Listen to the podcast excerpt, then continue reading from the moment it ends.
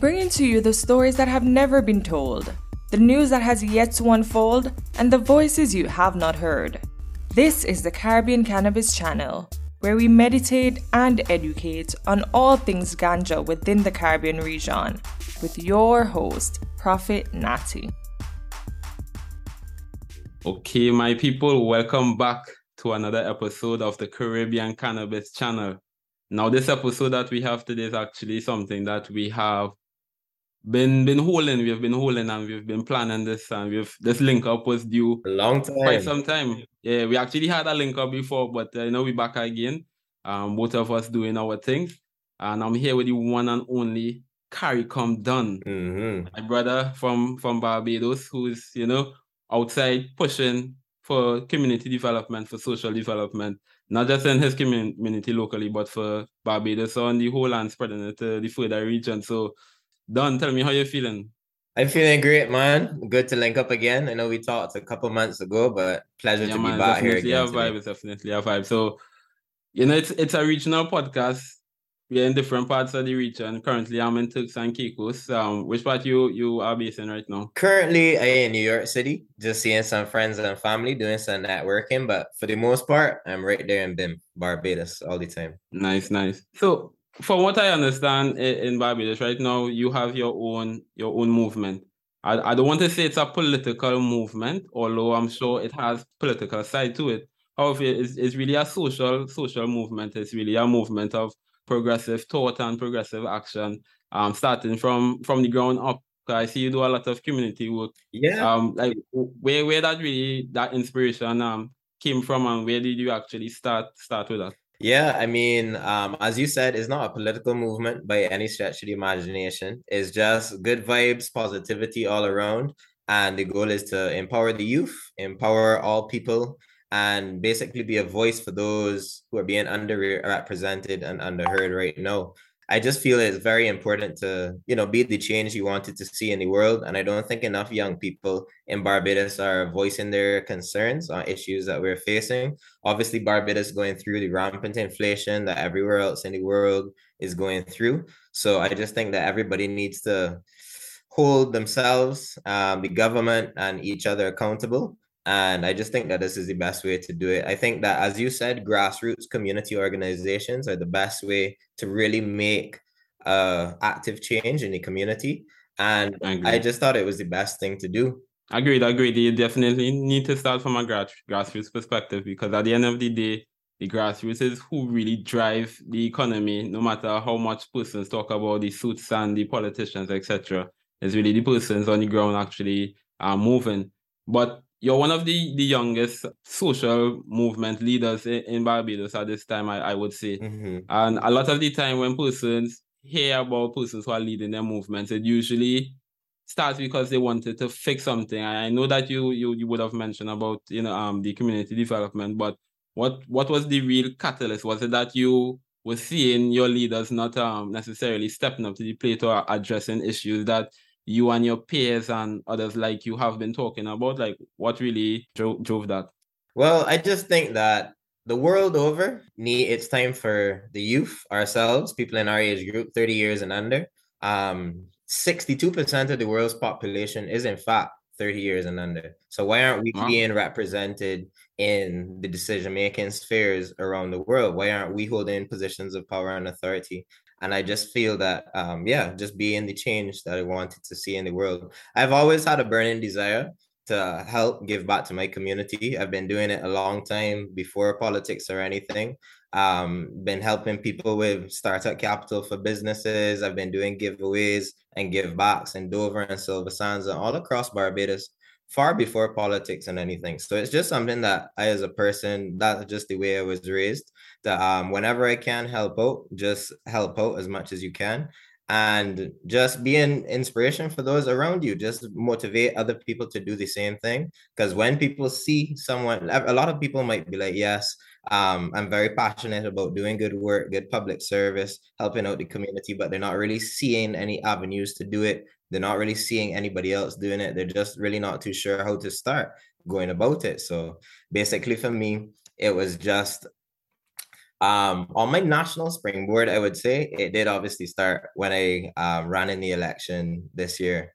So I had ran in Barbados's most recent general election, which was in January 2022. And I mean, for my whole life, I've never really shied away from criticizing criticizing whether it be this administration or a previous administration.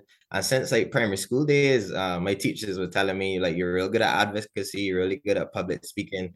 That should be something that you should really go into.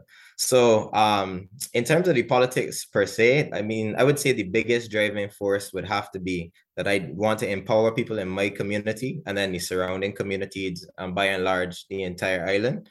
And so, as I said, I've been, you know, giving away food. I've been giving away um, money to business owners who want to start up businesses for quite some time now, a couple years.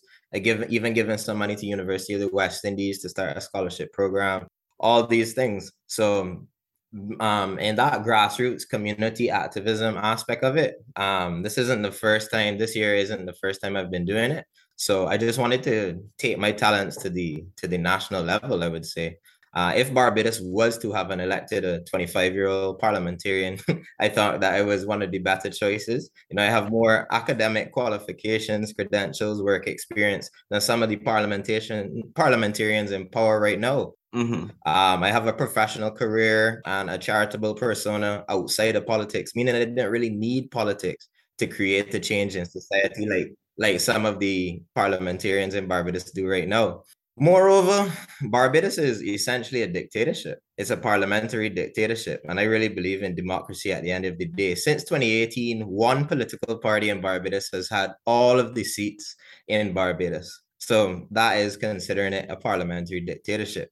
So when we think about dictators like Russia, we think about dictators like North Korea and China with their supreme leaders. Are we really any different? We only have one ideology in the parliament right now. We only have one school of thought, one political party. And because of COVID and the state of emergency directives that were implemented, um, that give the prime minister absolute power in certain circumstances. We really do have a supreme leader, just like Russia, North Korea, and China. So I just thought that it was imperative at this point in time, since it's been going on for the last four years, for somebody to speak out about it. And nobody else really in the country speaks out about it enough, in my opinion. So I just thought I had to go ahead and do it. Uh, that, that's an interesting perspective, though, because at least in the last couple of years, the your, your prime minister has been the it she has been the it or the face of of regional um politics etc she has. Um but it, it, it's it's a perspective that is, is is fair and it is is needed because at the end of the day coming up you are, we are always seeing certain parties always in power etc and if somebody is always in power as you rightfully said for for a lengthy period of time it comes across as as a dictatorship and that leads me into the empowerment and not just empowerment from on a political side, but we are about the, we are on the Caribbean Cannabis channel and similar to you, what, what I try to do through this channel, through this um, platform, is empower persons to actually speak about cannabis use and how cannabis has affected their lives or benefited their lives, which it has done for a number um a number of us. And in the region right now, there, there's the green rush happening, and I see where cannabis can be used as that tool for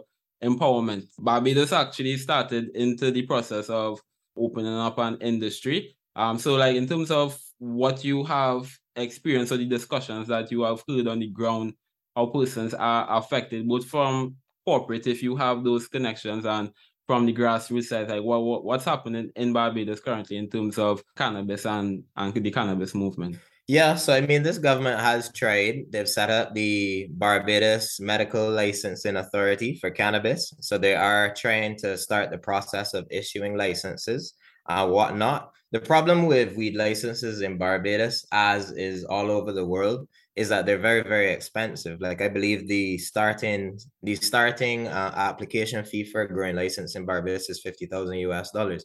So who's going to be able to get those kind of licenses? It's not going to be the people that were typically oppressed by marijuana laws in the past. It's going to be big international growers. We have international um, marijuana companies cannabis companies that come into barbados. They survey farms and farmland all the time to set up grow operations. But what about the cannabis farmers that we have right here at home who have been disenfranchised for so long. And now that the laws are finally turning in their favor, they might be sidelined from the very own industry that they uh, are passionate about from the beginning of time and that they their brothers and sisters might have been arrested put in jail for from the beginning of time so in terms of the actual um, laws barbados has decriminalized weed and i believe you can carry up to 14 grams half an ounce at a time without carrying a criminal penalty it'll just be like a ticket like a speeding ticket so mm-hmm. from that point of view, it's amazing. It's going to reduce the amount of police hours that are spent on frivolous, like non-violent weed offenses. It's going to reduce the amount of people incarcerated that taxpayers are going to have to pay for for non-violent drug offenses. So th- those are all very positive steps. The only thing I would like to see is um, more inclusivity around how these licenses going forward are awarded. And I'd like to see some laws that kind of stamp out the monopoly or oligopoly aspects of marijuana growing. Let's say there's a law implemented that you can only ever have a cannabis farm at least for like the first couple years. Let's say I'm up until 2025. I would love a law that's something along the lines of you can only be granted a permit to grow on up to two acres or three acres at a time so that then all the small farmers would be able to participate in the economy instead of just one farmer buying, you know, a permit for 100 acres and then he using those e- economies of scale to make his weed cheaper and more affordable than everybody else's. So it's just about a way to get the average Bajan citizen participating in the new industry that I would be most concerned about because it's all well and good to legalize and rush into all of these dispensaries and grow for anything, but who's the one profiting? Is it just going to be uh, American companies who come in, grow the weed, um, sell a little bit in Barbados, and export the rest to America for super cheap? Or is it going to actually be locals who need the revenue, who need that source of income, who need that employment that's not just minimum wage manual employment in the dispensaries and on the fields? Are they really going to be able to reap the benefits? Sure. That's the biggest thing. Now you're asking the right questions, really and truly, and you're asking the right questions. How would you advise the the growers or the post the advocates in Barbados currently to actually either mobilize or some sort of avenue that they can take um, so that these things are mitigated as best as um, possible? Mm, well, that's the that's the burning question. You just have to keep as much noise as possible. You have to get into as many meetings with the Minister of Culture, the Minister of Agriculture, the chairman of the licensing authority for cannabis, and you just need to be airing these concerns that I'm here airing right now. You just need to be able to be advocating for the exactly the same groups that I'm here saying. So it's basically getting mm-hmm. into the ears of the people who are actually going to be writing these laws and writing this legislation and writing this policy. Because if not, they'll just go along with the narrative that best fits them. The biggest businesses in Barbados and the biggest cannabis um, businesses around the world are going to try their best to lobby for the fact that they want to make it a, nop- a monopoly when it really does come into fruition. So we just need mm-hmm. to like talk to the media about it, talk and then talk to the ministers and government and just make sure that before the legislation is officially written, that it is all inclusive for everybody. If the fact that you're 25 and you're pushing such a, a movement or such a vision for, for your community and for your nation, it's really admirable. And um, this is also what we try to do, or one person still actually become inspired by as well. And whatever avenue that you are being an advocate in, you need to be confident with it. You need to speak out on it. Um, have the conversations, do the protest. The you have to, as you said, make noise. Yeah, you have and to. Different ways to actually make noise. Um, not necessarily just you just while have a, a purpose, have a plan, have a, a vision that what you as well as your other community members um would would want. And in terms of of Barbados, so or even across the region? I know that you you travel. I'm like, what what has been your experiences um traveling through the region or in the diaspora? I'm talking to persons, not just about um probably talking about the cannabis movement there, but just generally in terms of youth youth development or um the social development aspect out there. Um, well, we could keep it on weed to start with. Um, all over the Caribbean, I really am happy uh with the progress that we've made. I don't know the statistics directly, but I would say the majority of the Caribbean countries have moved to at least decriminalize it for now. I know they have places like I believe in St. Kitts, it's fully legal. Trinidad is Trinidad fully legal too? Trinidad, we're not fully fully as yet. And right now, we're waiting on the president to sign off on some bills that has, has been passed already, though. Um, but right now we're still at the decriminalized stage, but no industries, nothing has, has set up. Yeah. So I mean that that's a great these are great forward momentum steps. Like I started smoking marijuana about 10 years ago. And at that point in time, the Caribbean and CARICOM on the whole was nowhere near legalization, decriminalization, or anything like that. So in our relatively short uh, lifespan so far, I would say marijuana has made leaps and bounds, and it's only going to continue to making more and more leaps and bounds. So I would say before 2030, I can see a Caribbean in which it's recreationally legal pretty much everywhere. But it's just what mm-hmm. does that look like as we were discussing before? Is that are we buying our weed from the local farmers down the road? Or is there a gigantic dispensary that has the monopoly? And are they taking those profits from cannabis back to America and Canada? And it's not really benefiting our society. So that's the biggest mm-hmm. questions that we need to be asking. And then surrounding overall, you know, youth empowerment, youth leadership, youth activism, I have been able to connect with a few people around the region who are, like minded and a few people around the world that are like minded in terms of, uh, I've met quite a few climate change activists. I've met quite a few weed activists like yourself. Uh, shout out to Blunt in Barbados. And uh, big up Blunt. Yeah, shout out to Blunt all the time and yeah i really i'm impressed again with the with the young people's you know their their courage and their foresight to really talk about issues that are that are important to them they have i've even met some people that are very passionate about the gay rights movement and about trans rights the lgbt community on a whole and i think yeah whatever you're passionate about all oppressed groups of people have share that in common that they are oppressed and you should really just continue to fight and um, keep fighting to the bitter end for what you stand for. So whether whether it's marijuana, whether it's politics, whether it's whatever, I really do think that we need to be use the tools at our disposal. It has never been as easy as as it is right now to make your voice heard around the world. Either of us can selfie record a video, post it on on the internet, whether that be Facebook, Twitter, Instagram, wherever, and it has the opportunity to be seen by a billion people. Like when on earth in the human civilization has that been possible before? So I mean, when if you're if you believe in something and you believe it to your core and you want to see it to fruition as badly as you want to breathe, it's easy to do it. You just got to keep consistent um, in your case, you know, keep bringing out more and more weed content. Try and make talking about weed as little a taboo as possible, which you're doing a great job of. And uh, it's going to encourage other people to to speak out because other people, it's only crazy until someone does it for the very first time. You know what I mean? That's true. Yeah, like that's back true, in the day, think about a Caribbean weed podcast 10 years ago. That would have been very, very taboo. And now it's very welcomed. You know what I mean? So the the the advancements that we're making in human history are happening faster and faster. So we just need to stay, just stay up to date, stay relevant, and just stay consistent with your messaging. Nah, that's facts. That's facts, man. And I yeah, I couldn't say it better myself. I couldn't say it better myself. Let's get into something, some thought-provoking questions. So, if you were to actually put forward two laws right now that will assist the cannabis um industry in Barbados, or just generally, just generally, what what are two laws that you you must you must have within that that bill? You're drafting a bill. What are two laws you must must have? Um, number one would be the suggestion I made earlier. Until mm-hmm. I would let let's say the bill is going to be signed into law and fully legal in Barbados tomorrow.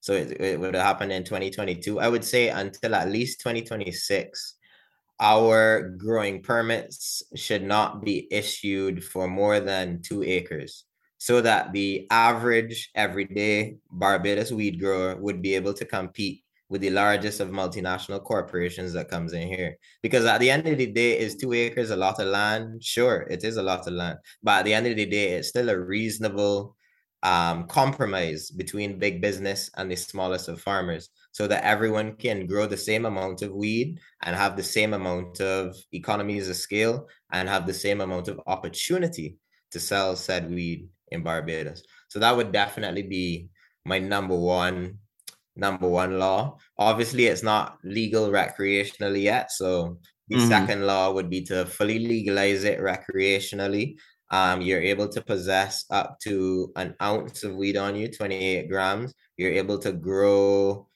up to three marijuana plants in each residence in Barbados. And everybody who has been imprisoned at some point in time or is still currently in prison would have their record expunged once they were in possession of less than nine ounces for the crime they committed. I respect. That's very specific. That's very specific. Well, we drafted a bill, right? So the bill, the bill gotta be specific. well, yeah, facts, facts.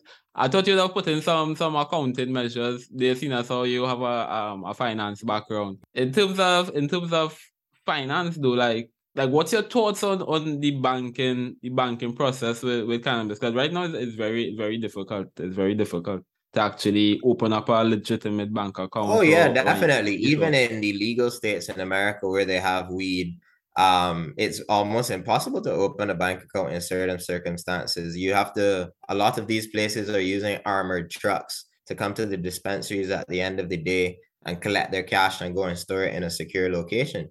Because the funny thing with America is that it can be legal per state, but still federally, which the overarching law illegal.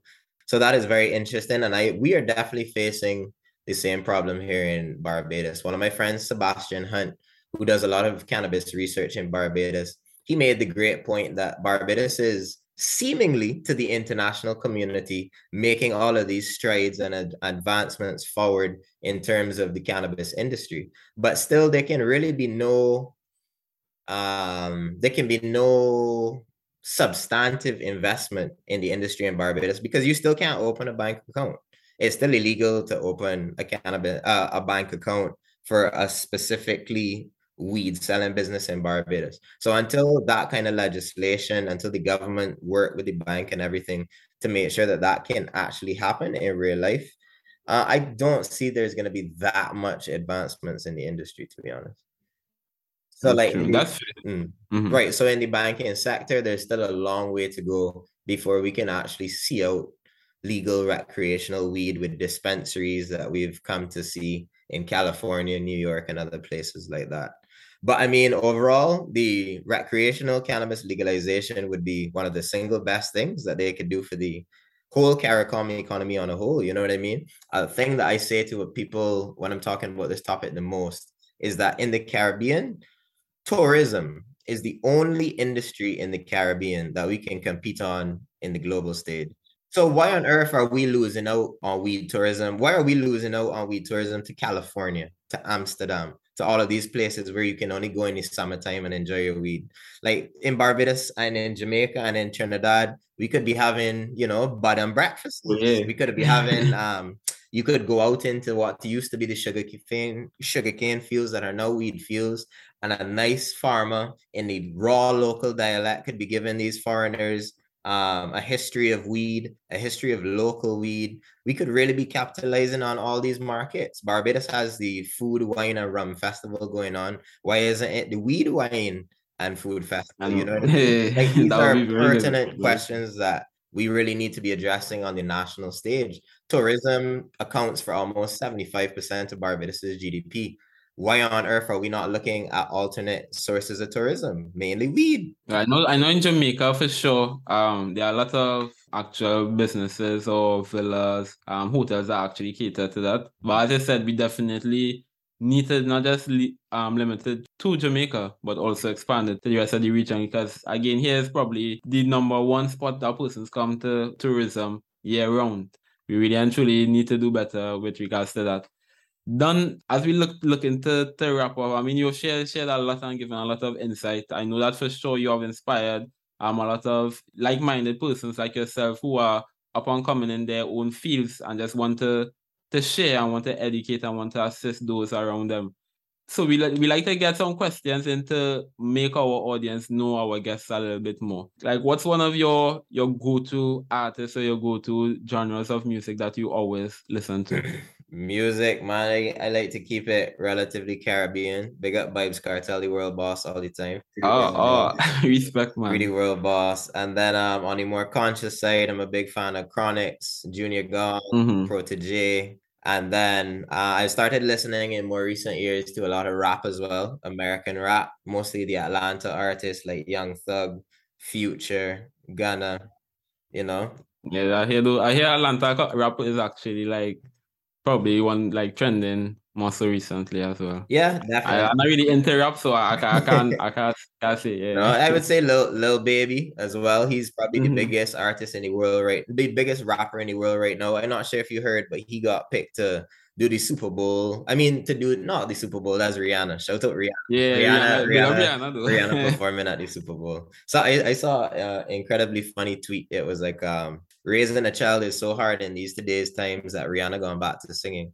That, that, was a good, that was a good one. But no, I was saying Lil Baby is actually performing the, the official World Cup song for the football wow. going on at the end of this year. So that really shows. Rap. I don't think I ever heard like a World Cup song as a rapper. Never. Rap, yeah, never before. That's, okay, that's interesting. It's been Shakira and a lot of other people. So uh, mm. it's really good that the that the um, African American rappers are finally able to get in to get in that sphere as well. And lastly, like in terms of one book that you believe has impacted you in your in your life, like what what is that book? Oh God, it's not. It's definitely not just one. I am a huge fan of reading. I think that um one of the deepest quotes that I've taken from my early adolescent years was somebody told me that the secrets to life are written are written in books. To find the secrets to life, you need to read as much as possible.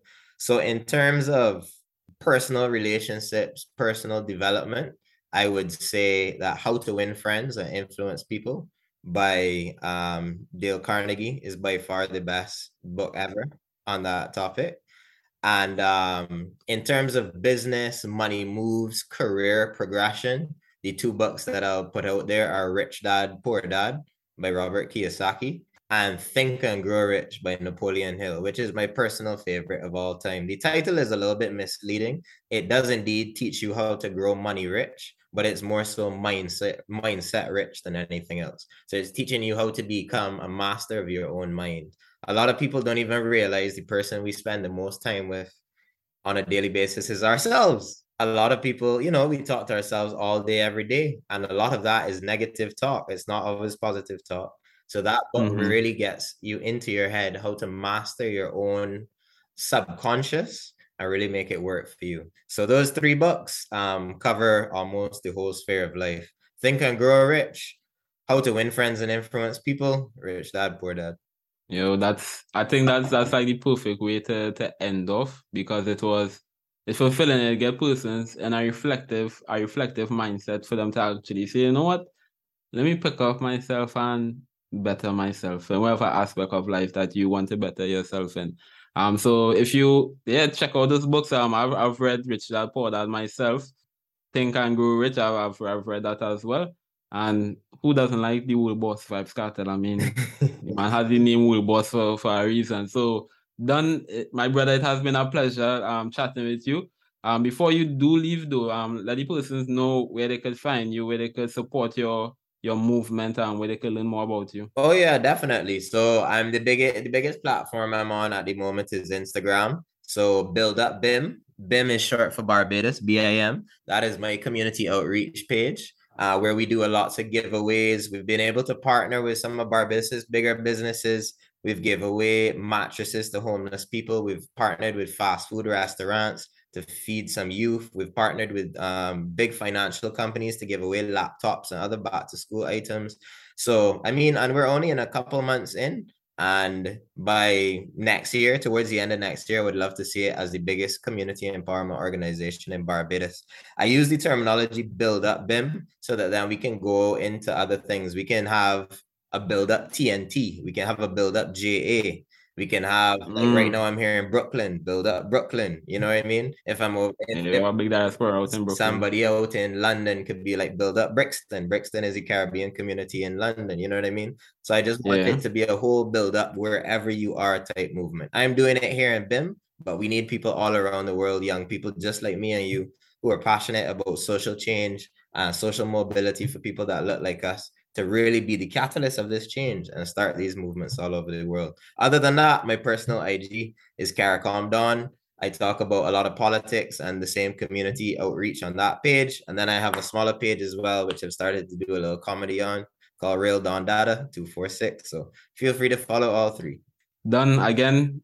We'll definitely link up. Can't wait until I'm in Barbados. So we bounce up in some part of the region, you know, so both of us are, you know, always on the move. So yeah, man. until next time, my brother, you know, stay safe, continue to meditate and educate where you go, man. Yeah, man. Hopefully we can link up in person one of these days, smoke a big one, and have a nice medi. Of course, man. Don't know. Thanks for listening to another episode of the Caribbean Cannabis channel. Be sure to like and subscribe. You can also follow us on Instagram and Facebook so you don't miss out on any of the exciting news happening across the region. Until next time, remember to meditate and educate.